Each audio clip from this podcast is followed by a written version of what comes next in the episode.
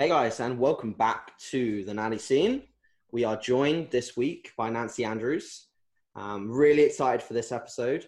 And uh, just a, a, brief introduction to, to Nancy herself uh, for anyone that doesn't know Nancy. She is a very, very successful bodybuilder, natural bodybuilder in her, in her own right.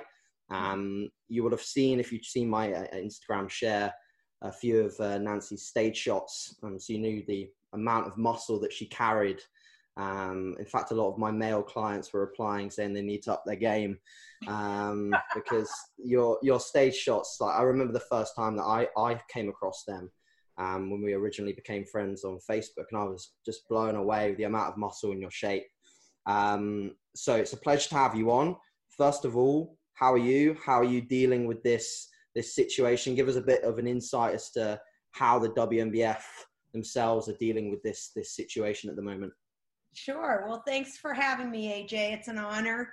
Um, and I'm I'm happy to be on and and hope that we can get some good information out there to people and answer some questions because I know that's been a, a big thing all over is just the wait and see like oh well we're going to do this no we're not going to do this we're going to do this so there's been a lot of changes and then also with the pandemic every area has their own rules and policies on how they're handling the pandemic. So, you know, what's happening, I'm in Massachusetts, and Massachusetts is considered a, a hot spot um, with the coronavirus. So, what the our governor chooses to do, you know, right down the road in Connecticut, which isn't that far, they may be doing something else. So, we've been trying to stay on top of what the constraints are in each area and you know obviously we don't want to put people in a situation where they're at risk. You know we're trying to follow all the guidelines but the guidelines are very very different throughout. Um, for me personally this is the first time in 25 years i've had this long a break from promoting because i've always had shows going. So the spring's been kind of crazy because um, the, the i had added a new spring show in Connecticut that was called the Spring Mania, and that got canceled right away. Like as soon as this came out, Connecticut just said, "Nope, you're not doing it." So that we actually just pushed off till next year because it was a brand new show. Um, my two biggest spring shows for me personally are I do a novice Northeast Classic, which is only novice show. We ended up splitting the Northeast Classic because the numbers were so big. Um, and then I do a regular Northeast Classic with the Pro American. And those have been pushed out, and we're going to be doing those later on. The majority of the WNBF shows, everything, every affiliated show, so all of the international shows all got pushed out. So those are all coming more like late summer, fall. Um, you know, Lee's Lee's shows I know got pushed out, your spring stuff. Mm-hmm. Yeah. Yes, you had to push that out too. Um, and as far as the US shows, so on our docket, our first US show is actually mine um, here in Massachusetts, June 20th and 21st. And we're still waiting on the state regulations, which will come out June 8th, as far as how many people we can have there. We I have already given up on the audience. We won't have an audience, but we will have a live feed so people can still see it. Um, there's a lot of people that have been holding over for the spring. So the goal with that is just to have the show and be able to have it. The only way I was even allowed the possibility of having it is that I said we absolutely will not have an audience. So a lot of promoters aren't in a position they can do that. Okay, sure. So Nancy, uh, I got carried away talking about your physique and actually forgot to mention that you are the president of the WNBF in your introduction. Um, I want to know a little bit more about how you came about that role, how you got into first of all bodybuilding itself, and then mm-hmm. how it transitioned to then becoming the president of arguably the the best natural federation in, in the world. Yeah. So you want a short version or you want let's go for a let's go for a, a medium so we can actually ask some other questions Wait, you want yeah. me to stop if i'm talking too much? Because i can talk a lot. Oh, that's good. Um, so uh, how i got into bodybuilding i was a collegiate gymnast. I got out of college. I needed something to do.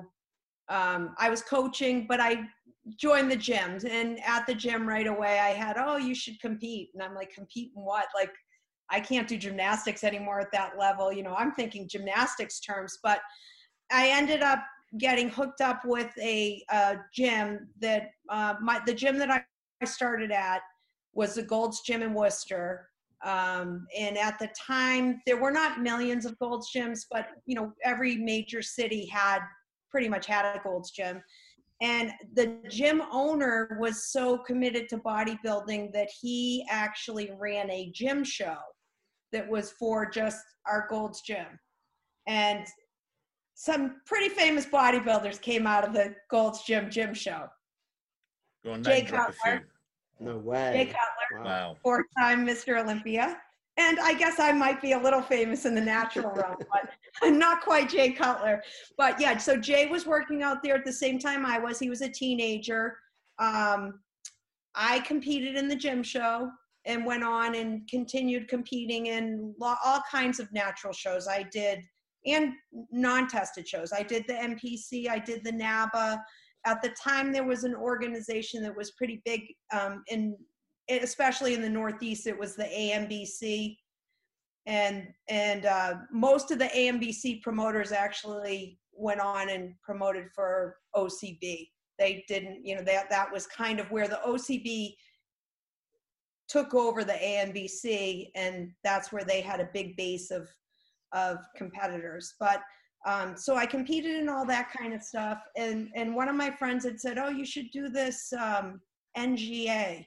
the NGA, you can qualify to be a natural pro. And I was like, oh, well, what did, what's that all about? And so I got some information on it. I flew down, I went to a show um, in North Carolina. It was called the, what was it called at the time? It, it became the Atlantic Coast, but it was called something else when I won it. I can't even think of what it was called. But anyway, it was Damian Fisher was the promoter. And he actually ended up being a promoter for the INBF but I competed in his event. I won his event. I won my WNBF pro card. And then from there, I was like, okay, so what is this natural pro about? And at that time, the reason I flew to North Carolina to compete was because the way the WNBF was set up in the US at that time, they had two qualifiers in New York, one in North Carolina, one in Texas, you know, so there were not so many. Every show was not a pro qualifier. And, you know, if, if we could go back to that, it would probably be better, but it's hard now just because of the whole landscape of natural bodybuilding. Um, so it was a lot like people would try, you know, 10 times before they'd get a pro card. And it's probably more similar to what it's like where you guys are, where, you know, people are competing and putting a lot of time in and eventually they get to the point that they win their pro status. hmm So, um, so from there, I and at the same time, so I won a pro card. The person that did the gym show said to me, "Hey, you know, you know a lot of people. You're um, social. You're outgoing. You know, you go to all these gyms. What do you think about us promoting a, a regular show?" So I was, and I had only been involved with bodybuilding for like a year, but I my husband, who Lee knows my husband, was really into bodybuilding and he was connected with a lot of different people in bodybuilding. So going from, you know, just being a competitor, I was going to different gyms and working out and meeting people. I knew a lot of trainers locally. Um, and you have to remember back then there was no internet. So the way that we were marketing our shows was kind of grassroots. Like I'd go to a, a gym, meet a trainer, they'd bring two or three people, go to another gym. So I spent a lot of time early on traveling to different gyms to work out myself. And then I would meet these different local people. And I had a huge network of people that I knew within the sport that I could call on the phone. We actually called people back then. Um, call on the phone and be like, hey, you know, what's going on? We are thinking of doing the show in May. You know, would you come? Oh, of course I'll come. You know, call me when it gets closer. You know, it was just different. It was a different time period. So, um, so I started promoting, and we I promoted for ANBC because that's who I was familiar with the most, and I had competed with, and I wanted to promote drug tested. I didn't want to promote a non-tested organization. even though I had jumped in some of their shows, it was kind of fun to do just to see how you do. Um, I wanted to promote the drug free because I knew that that was a better path for people and that the things that they would get from it would be more positive than there was you know they were going to learn about health and nutrition and they will in any any way you compete but just the the I was familiar with that. I liked that. I wanted to promote that. I wanted to promote that people can do this without drugs. They can look really good. They can be competitive. They can have a good experience. So we promoted for them, and um, that was 96. And then the next year, I competed in the Worlds and I won. And it was actually kind of, you know, I didn't know what to expect. I had gone into the show. I knew at the time the biggest name in the WNBF was Kathy Unger. And Kathy Unger was in the show. And I was like, oh my God, Kathy Unger's in this show. And she was, she's incredible. She's a, a you know, a great competitor. And the other interesting thing from that show, my husband came with me. We weren't married at the time. And he knew Bob Gruskin. Um, I didn't know. I didn't know a lot who a lot of people were in bodybuilding. And so Gruskin was actually at the WNBF Worlds that year taking photographs. And my husband, when the women went on, you know, he's like, oh, wow, this is a really good class. Now, then there weren't weight classes. It was just everyone was in one class. And I think there were 20 something people. Um, so he asked Gruskin, like, well, who do you, who do you think's, you know, Unger's huge. Like, who do you think's got it? He goes, no, no, Unger's not going to win today. The, that smaller girl over there, the short one, she's going to win. that was me. and so we kind of laughed about that. That uh, and and my husband said to me, I'm like, oh, so what do you think? And I he usually wouldn't say that much after the prejudging because you don't know how it's going to come out out. So he said, Well, I am not sure, but Bob Gruskin thinks you're going to win. So most likely it's going to happen. So we always kind of chuckled about that after that it was kind of funny. So, um, yeah, so that was, you know, and then I went on and continued competing for years. And, and, and just, you know, uh, just the WNBF. At the same time, I switched my shows over because they needed to be WNBF qualifiers. Because at the time, the ANBC was not affiliated with the WNBF, so it became a conflict to the WNBF that I want I wanted to compete with them, and they said, "Look, you you can't you know compete with us, and then you're going and promoting something else." So that's kind of where I came into being a promoter, and I continued promoting from that point on for the WNBF, um, and then. Uh, you know, I went to many, many worlds from there. I was a every other year kind of gal. I'd win, I wouldn't win, I'd win, I wouldn't win. but um, uh, looking back on it, a lot of it was my own fault because every time I would win, I would always, and, and I didn't figure, it took me a while to figure this out that this is what it was. I'd win and then I'd be like, oh, I have to do something different next time so that I'm better. And it never worked. And then, so then when I'd lose, I'd go, oh, well, you know what? What worked was what I did two years ago. So, you know what? I'll go back to that. And then I'd win. And then finally, when it got to be like 2003, I had won. And I said, you know what? I'm going to go for one more because I have to break this pattern. This is like awful. I'm every other year. Um, I'm going to do the same thing again. And hopefully the result is better because I'm going to continue on what I was working. And uh, and then I won in 2004, and that was it. So that awesome. was my my competitive. Uh, and, and so my my advice is, if something works and you're winning, don't change it too Stick much. Good advice. Good advice. Fantastic. So, yeah, I think uh, now I'll hand over to Lee a little bit, and Lee can direct some some questions your way.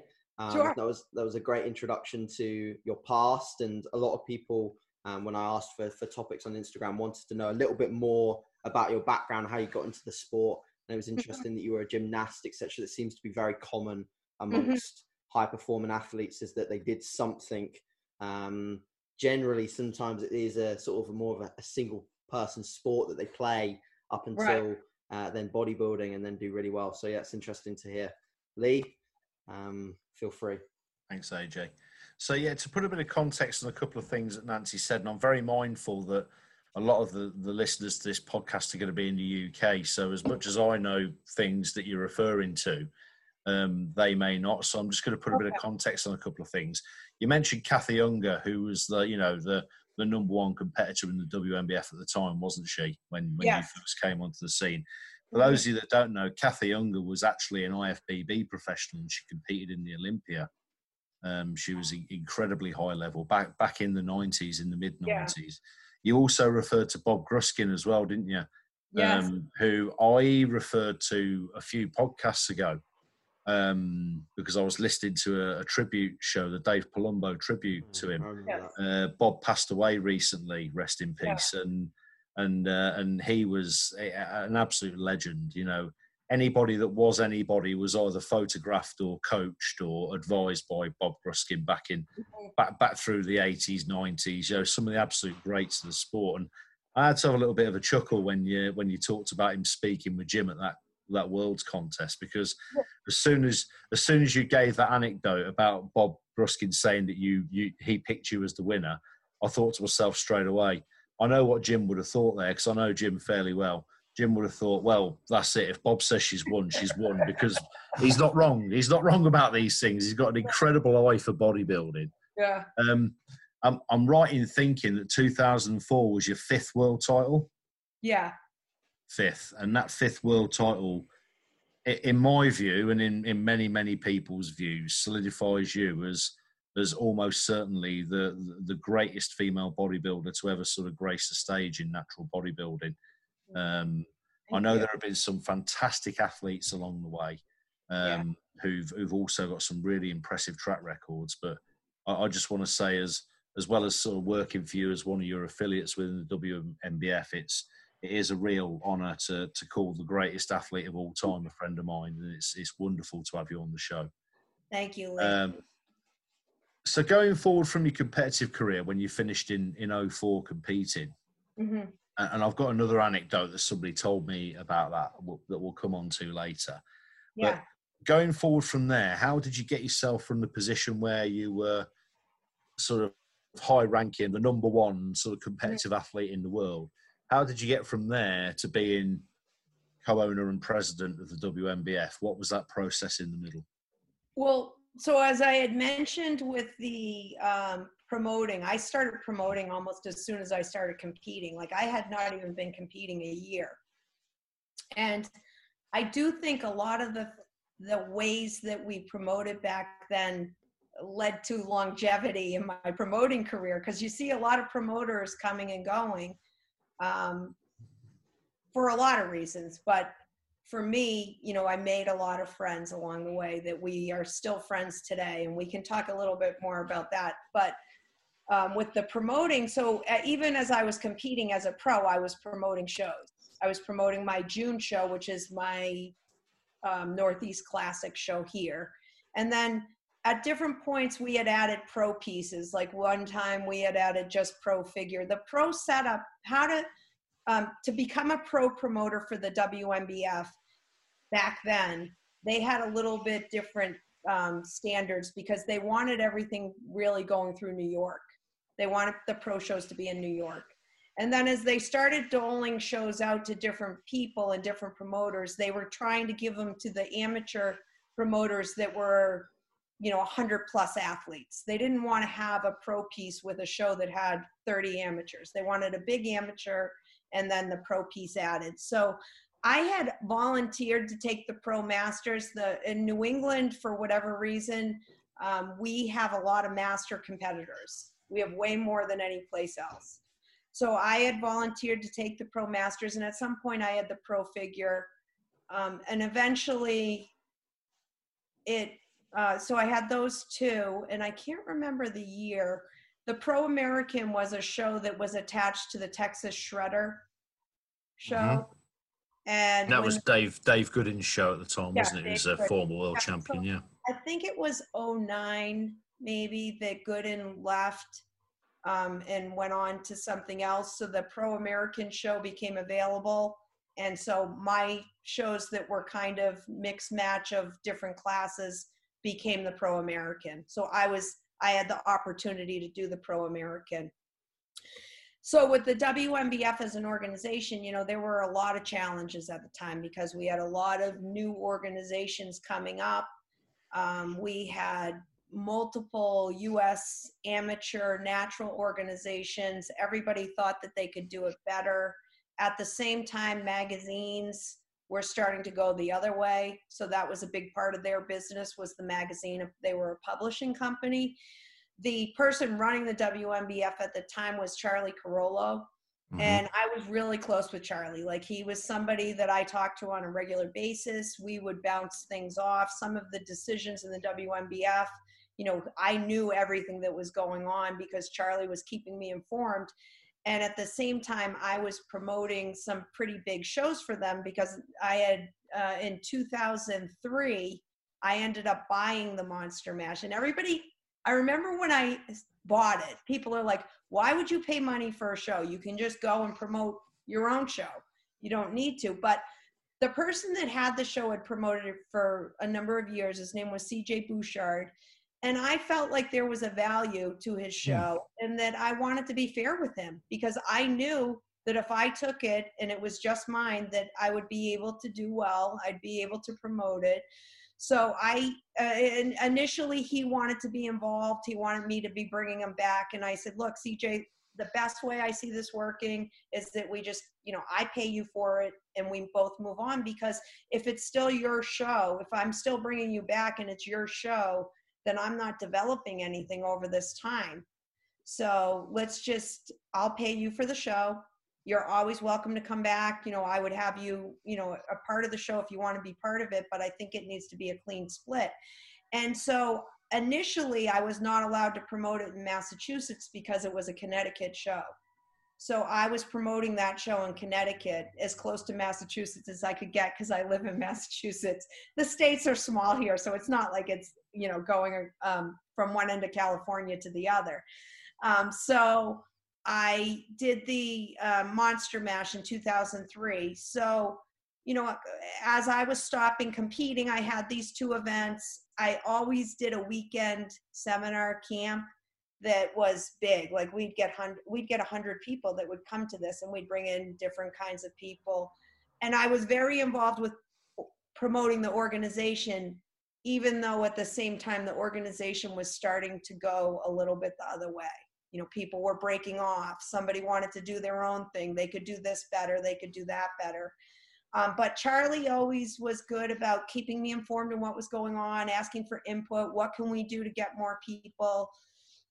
But the problem was is that as the magazine was starting to fail you know you could see it was harder for them to do the pro shows. It was harder to pay the prize payout people weren't getting photo shoots. Um, the worlds was added it used to be a pro only event then we had to add amateurs in.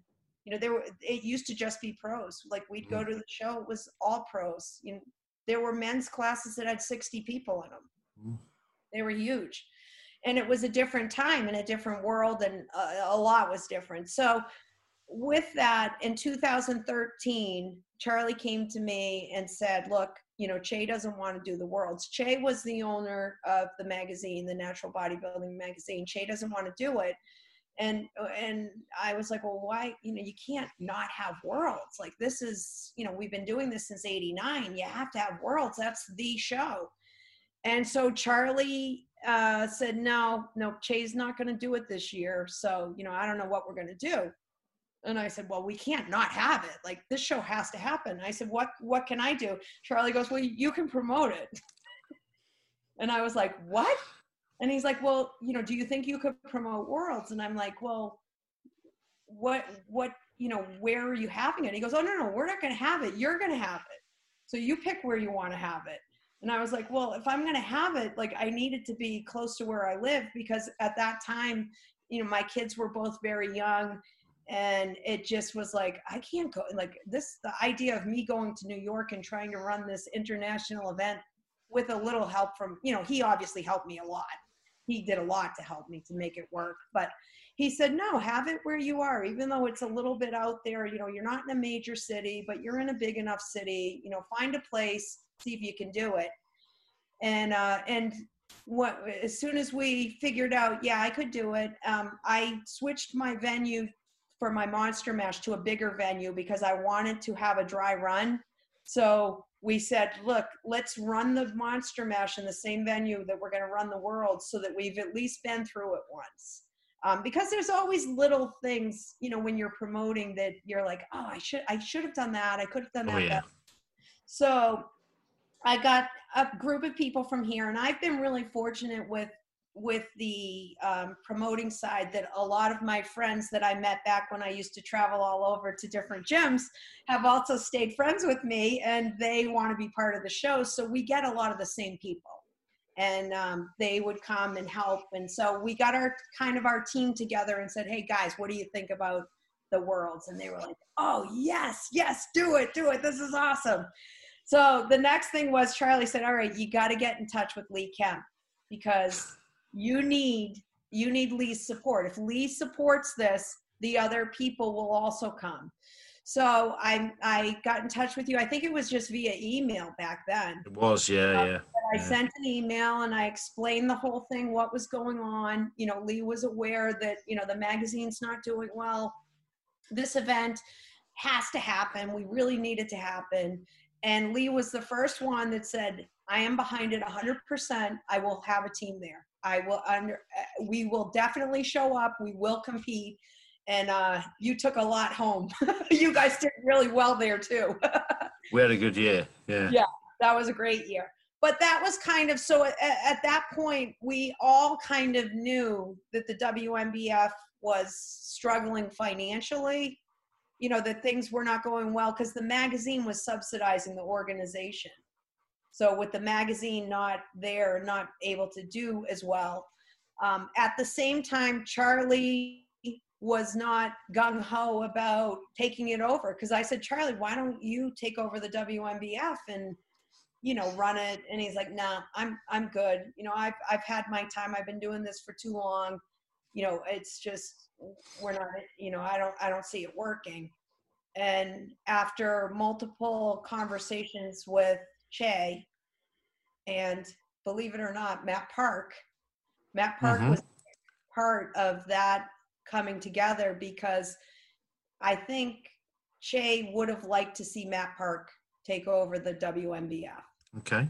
That was Che's, um, and he really liked Matt. And Matt has great energy. Yeah. He's real positive. He's a young guy, a real go-getter. Um, but I think for him too, it was a little overwhelming. So at that world, I, I, you know, talked to Matt, and Jay had already approached Matt at that time. Matt's like, "Uh, I don't know, I don't know. What do you think? And I'm like, well, you know, if you really want to do this, you know, I'm going to support it.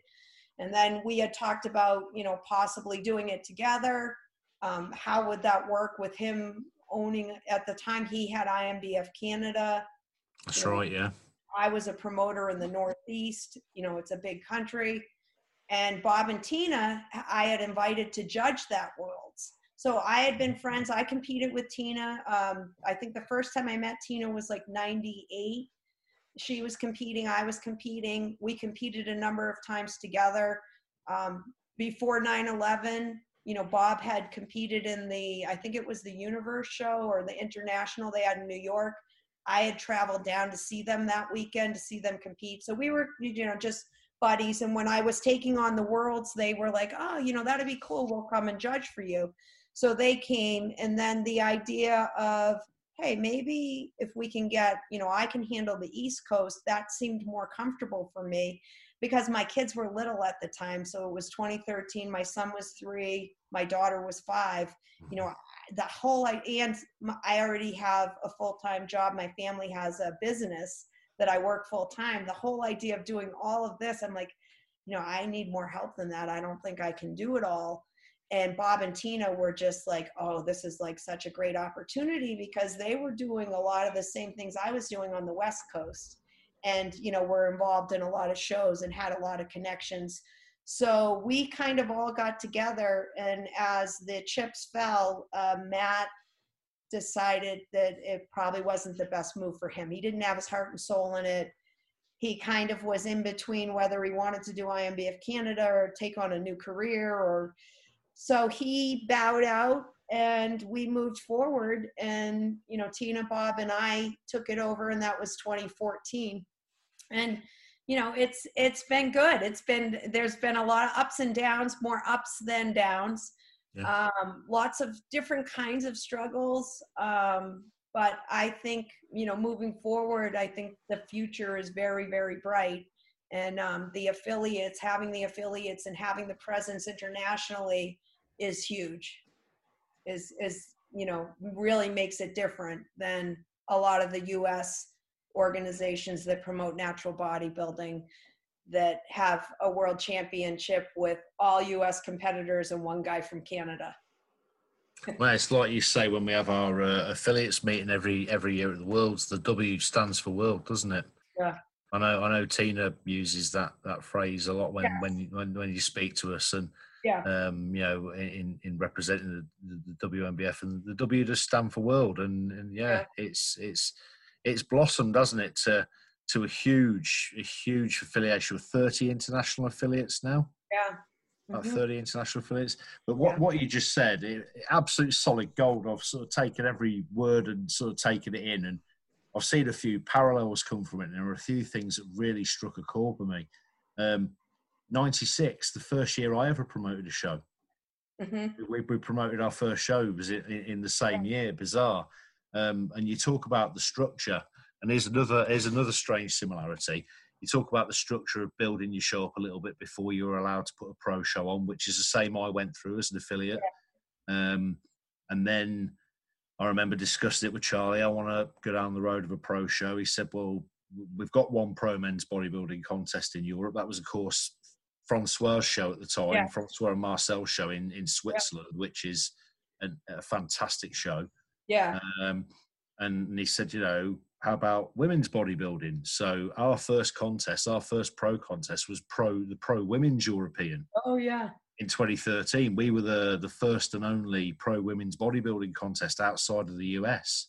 Uh, I think we would be the the only one ever. I think I don't think there's ever been another WNBF pro oh. women's bodybuilding show outside the US, yeah. apart from ours. And then another funny thing happened was, do you remember um, David Null? Yes. Down in Texas, same same situation you're in. Um, he he decided to go off and do something different, and the Pro International was being run by him at the time. Oh, that's and, right. And it became available, and now it's our show.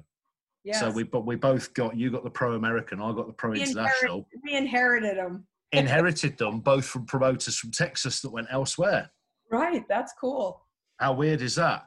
Yeah. Um, yeah, I was there in '93. Um, some other bits of context here. Matt Park, obviously, we've we've talked about. He was the president of INBF Canada, uh, mm-hmm. which is now WNBF Canada. Um, his his vice president Leo King took that over a couple of years ago, didn't he? Yes. And Matt's moved on to quite a big career in uh, in the sports nutrition industry, hasn't he? He's got his uh, yeah. uh, his own supplement line. Fantastic yeah, guy, yeah. full of energy, full of positivity, kind, nice very very motivated wonderful guy yeah. i never i never knew he was involved in the whole sort of potential handover he of, was of but i i think and, it was uh you know the timing of it wasn't good for his own personal development and his personal career but i will always give him credit and i appreciate mm. that he because che che had his people that he was comfortable with and matt was someone that he really yeah. felt comfortable with Matt. Uh, prior to that, Che had had had conversations with David Nall about the taking over the WNBF, but it didn't go the same way. So Matt Matt's very diplomatic, and I really think that Matt um, the the comfort level that Che felt, and that was something that you know Che had a vision that nobody else had in the late 80s. Yeah nobody else had this vision of i want to support the people that do this naturally. And you know everyone in natural bodybuilding che and charlie carollo and steve downs those three together were pioneers and they put natural bodybuilding on the map. And you know we can't forget that. So as che Right. was giving it away you know che's motivation was not he was going to make a million dollars out of natural bodybuilding. It was just a passion Mm. and a love and he had put a lot into it and his magazine was incredible. When his magazine was going i can remember you know i couldn't wait for like oh okay it's, it was quarterly. And so i knew when it was coming and i was like oh i can't wait to get the mail because i know it's going to be coming any day. Um, so you know the stuff that he was doing but but his comfort level with who was going to have his his organization when he met with with david Knoll, who david Knoll was a promoter for the INBF at the time he just didn't feel it i think. And he bat and che che's the one that said nah i'll i'll keep it another year and see Mhm. what happens. But with matt um matt's energy is just it's so good. Like he's just so positive. He's such a good guy. And and he was passionate about it but it didn't fit with his personal goals. So it was going to be different he knew that it was not really what he wanted to be doing. And now he's like a motivational speaker. He's got his supplement company. He's doing all this fitness stuff. I mean he's done fantastic. But if it weren't for him i don't know that it would have gone the same way because i was not the person that che wanted to, this going to. You know i was there to i was promoting. I had the biggest numbers. I bailed them out on the you know on the worlds that year by stepping up to, to do it. Charlie didn't want to be part of it and charlie would have been ideal but he didn't want to spend his time doing that. And matt was the guy that that che really wanted to have it and wanted to be part of it and and it all worked out because you know i think matt was smart enough to know it's important that this keeps going but i'm not the person and he bowed out before we even got going but he didn't but he stayed in long enough that the deal was done Yeah. I mean, typically noble move of Matt because he's a very humble, very well thought of guy. Um, you, you know, m- much like yourself, and it's a, a subject I'll come on to in a little bit because I've got a question based on that. A great Okay. business, a great business brain, as well as being passionate about bodybuilding and a good bodybuilder. Um, yeah, Che, Che Lo, Charlie Carollo, they were the people that were sort of Steve had, had left by that point. yeah Um, but Che and Charlie were in, in the chair for the WNBF when when I first got involved. yeah Che, wonderful man, wonderful man. He could certainly he could pick a fool a mile off that guy. Very wise, very astute man. Um, Mm-hmm. And you talk about Charlie as well. There's a funny little side anecdote about Charlie. I remember when Charlie sent me the email um, to let me know that you would be getting in touch with me about the 2013 Worlds. And the title of the email, and excuse my language, there'll be some mild bad language, but I'm paraphrasing the title of the email. The title of the email was actually Every time I try and get away from this shit, it drags me back in. That was the title of the email that Charlie sent me. I've still got it. I've still got it in in, in an archive folder somewhere. Yeah. Wonderful man. Um, I always got on really well with him. Ex cop, uh, ex New York cop. You know, for those of you that don't know Charlie, just imagine Burt Reynolds with silver hair, six foot five tall, and six feet Yeah. wide across the shoulders. You've got Charlie Carollo. yeah Um, you know, with a, a typically sort of New York Italian kind of temperament as well. You know, use the F word an awful lot, but mostly as a mostly as a salutation, not as a swear word. You know, real fantastic guy. And then of course you, you talked about the Monster Mash, and people will get people here are probably going to think that's a pretty weird name for a bodybuilding contest. But what I'll probably clarify for them because I came to the Mash last year, didn't I? yeah Uh, you too first, first time I came yeah and that was a great memory because it's still in the same venue that the 13 Worlds was held in. It was still at Worcester State University. yes. Wonderful, wonderful memory of being there and made some wonderful memories there. yeah Um, uh, because obviously that was the last time I got to see Bill Murphy. And Mhm. Bill, Bill was one of the team that was behind you in 13, Oh, putting the He Worlds was- together. yeah yeah Um, you know, a real stalwart of the of the WNBF and a dear friend who we we lost earlier this year. So that Yeah. that that will live on forever. That memory will. But i know the, the contest itself, the Monster Mash, for those of you that don't quite get it, it's kind of a Halloween themed show. yes And I never got it until th- last year when I came, and the competitors had their T-shirts. They were orange T-shirts with little pumpkins on them. And I thought, oh, I get it. I, I, know what I get why it's called the Monster Mash now because it's Halloween yeah. and yeah, like the monsters and the scary stuff and yeah, I get that now. But yeah, thirteen was a great time. Also, I, I, got to meet Bob and Tina for the first time when we came to the contest. I remember they yeah. were uh, sitting in the hotel lobby having a drink when I arrived with the team on the Thursday night. Yeah. And we, we sat down, Amy and I sat with them and started talking and didn't stop talking for hours. And we've been great friends ever since. Yes. And no doubt we'll get Bob and Tina on to talk to us, you know, a few episodes down the line.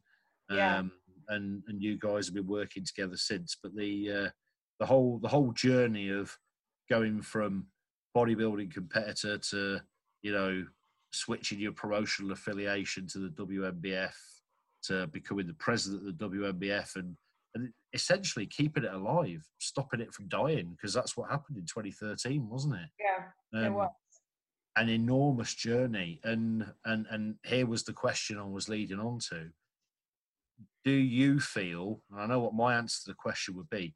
Do you feel? Because I know, you know, obviously we've all got lives outside bodybuilding, like you've you've intimated you're very much a part of your family business, which is a successful family business.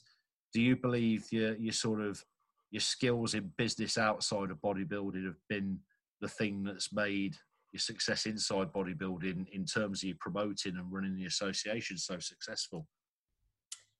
Uh, it's definitely helped because you know just handling different situations, making choices, mm-hmm. uh, or making decisions based on facts, business facts. You know, there's certain policies, like people will, like, I can give you one policy that's just, I've been pretty adamant about, and it's never failed to go the other way um, to give a first time promoter a pro show.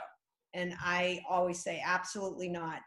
And we have done it a couple times, I think twice since I have been in here. We gave one in Ohio. The show got canceled uh, because the numbers weren't there, so they just totally canceled it. We gave one last year in Orlando. Um, and again, you know, they had an okay event, but without having that amateur base, you're not going to make it. You're not going to make it. So it's a, you know, a one-time show. And hopefully the promoters of the Orlando show, they were both, you know, good guys and, and I think can do well. But I think that that was probably not the best decision to add the pro piece with the prize money you know and that makes it tough. But different decisions throughout the whole you know or the decisions that we have to make as owners of the organization you always have to think about uh, longevity. Because mm. you know i don't want to run the business i could run the business for a year and make all kinds of decisions and at the end of the year that's it and we call it quits. Or I can run the business and maybe make some decisions that may not be the most popular, but I know long term because I'm committed long term. I'm not looking at one year, I'm looking at like five years from now. Some of the decisions I make are going to affect the income of this business, or they're going to affect the promoter's ability to make money in this business because it is a business. Um, if I make the wrong decisions, they may not stick around you know, sure. if I make bad decisions with my affiliates and start doing things that they decide, you know what, I don't agree with her on that, you know, next year I'm not going to sign back on. So we don't want to do that. We're trying to build long term relationships and keep people with us. Just like in my family business, we make, believe it or not, electrical cables, mm-hmm. which is nothing to do with this. But my customers, if I get a customer and I'm working with them, I want them coming to me on every project. I want them to come back to me and continue buying from me. I want the long term business, you know, rather than starting over all the time. So it is similar in a lot of ways. And, you know, the policies of the organization, you have to think ahead, you have to be proactive. Uh, you have to make sure you're not putting yourself in a position of huge risk um, because some promoters you know, do some things that I would consider risky. So we try to keep our promoters informed. We try to keep our affiliates informed, even with this pandemic. You know, keep everyone informed so people know what they're getting into. And if it's too much for them, you know, you don't want to do it. Absolutely. I mean, it's it's kind of. Uh, I, I, was talking to somebody about this a little while ago about um, you know the the running of the association and things that go on with it. And I can't. Mm-hmm. You ever seen the film Bruce Almighty, the Jim Carrey film? Yeah.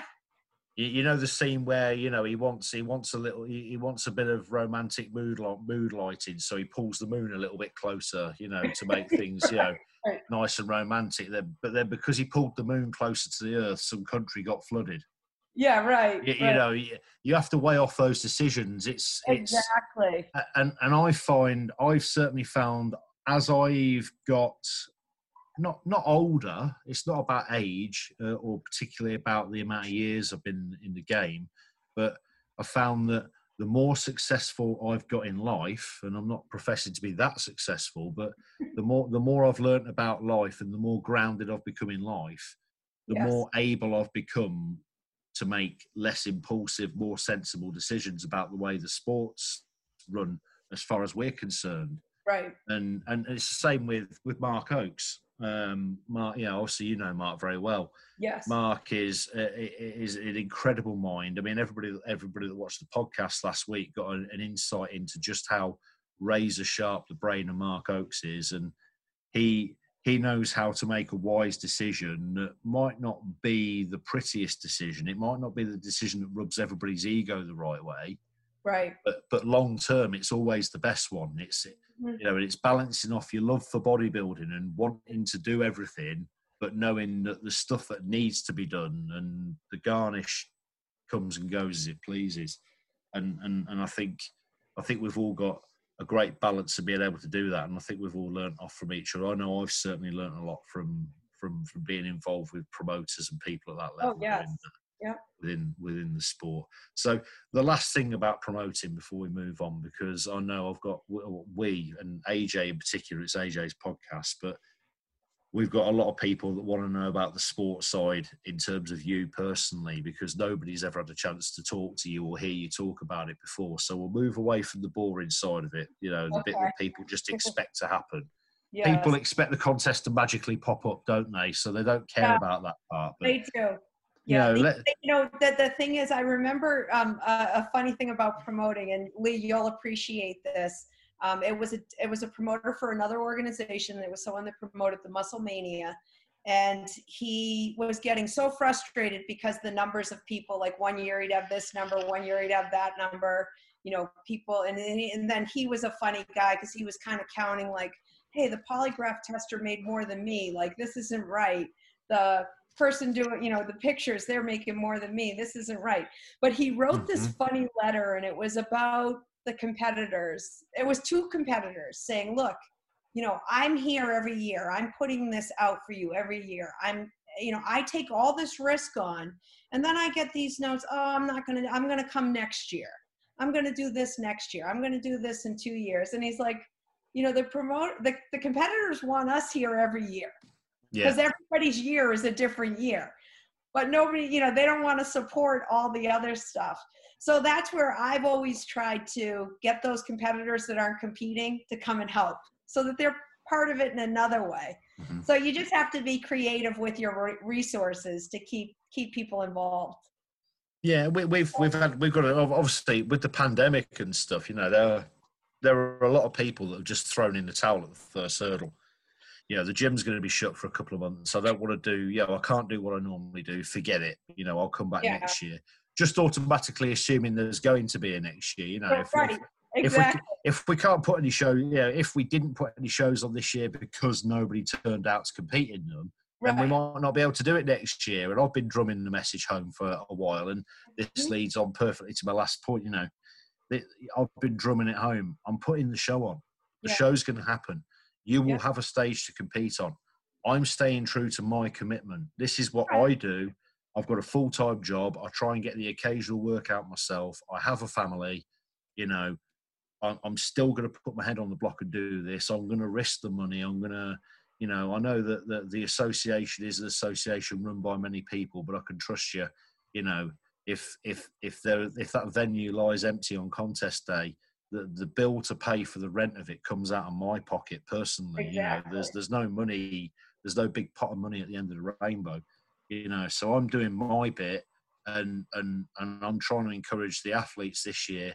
Even if you're not going to be quite as good as you thought you were going to be, you know, everybody's in the same boat.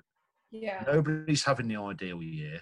You know, the sport still needs to live and breathe. If it, you know, if the venues are open, the shows are possible. Just compete. Just get your head down and do it. What- Right. you know, for, for our listeners here in the UK, you know, just let them hear it straight from the president. There's going to be a WNBF Worlds this year, and we're all going to be there. That's right. you Yes, we will definitely have worlds. Um, the venue in LA, we've confirmed everything looks good there.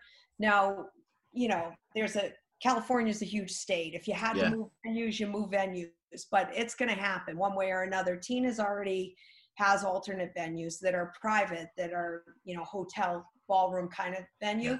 And if we have to go there, that's where we're going. It's kind of um, you know, the, I think the biggest challenge here, anyway, I don't know what it's like there with the pandemic, but here where I am, the biggest challenge is just to get something going. And that's why my June 20th show, people are like, you're crazy. Like, why would you do this?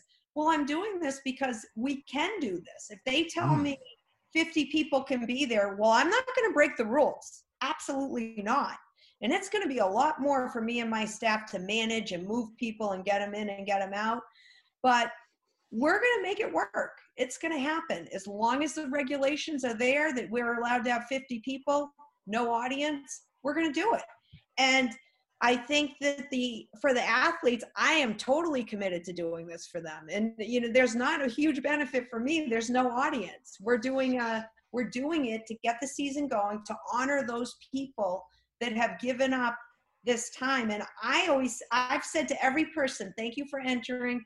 You are going to be like one of the only people that not only fulfilled the challenge of competing, you ch- competed through a pandemic with no no gym because gyms aren't open here except one, Dave Blondin. You know Okay. Dave Blondin. You met him. Yeah.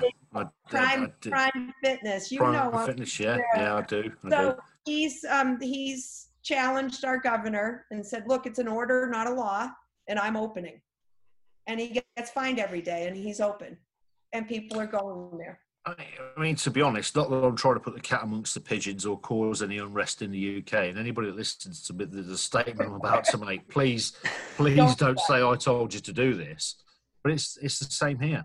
You know, staying two meters apart from each other is government advice. You know, not Right. being able to open a gym is government advice. It's it's it's advice in terms of your health. There's Yeah. no law. Well, it's so not, the, it's so not a law. Right. For the show that I have June 20th, you know, gyms are not going to open. We're hoping gyms open here June 8th. Um, personal training gyms, but Mhm. full gyms aren't opening until July. So, same here, yeah. but everybody's in the same state. The, you know, all anyone that's competing, and I have noticed with the numbers coming in for the entries, a lot of bikini. You know, not so many bodybuilders because obviously the bodybuilders need the need the heavier training. But Mhm. we should still have a decent decent Yeah. amount you know and it should be good and it'll be good just i think it will give people hope and that hope will carry over for the rest of the year because finally there's something Absolutely, yeah. and so, And that's exactly that's exactly the mentality I've had right from the start. As Yeah. soon as it looked like there was going to be a problem here, yeah before we went on lockdown, before anything got changed, I cancelled the shows all the way up till September. We have a novice championship September. We have our open championship in October. I Mhm. made it clear right from the start. Let's not mess around and cancel things bit by bit as the year Right. happens. This is our plan. This is what we're going to deliver yeah keep working towards it. There are so many people here that are training at home. You know, Yeah. have- not as impressive as your home gym that you're sitting in at the moment, but th- there are some good home gyms out there. You know, one of the most you you'll have never have met this guy or even heard of him because he never really competed out. So he went. He, I think he competed in France and Belgium because Mm-hmm. he could go there. This is a story I was going to tell AJ the other day. The guy never competed abroad because he wouldn't get on a plane oh he was one of the freakiest, scariest natural bodybuilders we've ever had come out of this country. A guy, guy named Rob Feasy. Uh, I'll send. I'll, I'll talk to Jim about him. I'll send him some stuff through. Uh, for those of you that don't know, Jim Broderick, Nancy's husband, and I talk for hours on Facebook comparing pictures of old physiques. And yeah they try to dump each other we always try and stump each other. Yeah, he he gets me more than I get him though. Um, but Rob, you know, he he his entire career trained in his garage with a barbell and dumbbells, you know, doing pull-ups from the beams on his garage roof, and he's one of the best bodybuilders that's ever come out of this country. Yeah, awesome. and pe- people just need to realise that it can be done. Um, yes. but we're looking forward to seeing you at the Worlds, and Yeah. and, and I'm certainly going to be there. And one way or the other, like I say, whether we have a contest here or whether I get people to send me pictures of how they're looking, and I pick my team from that. We're bringing Mm-hmm. a team to the Worlds. You know, that's we, we, we've always committed. Yeah. So that's bodybuilding. That's bodybuilding competitions.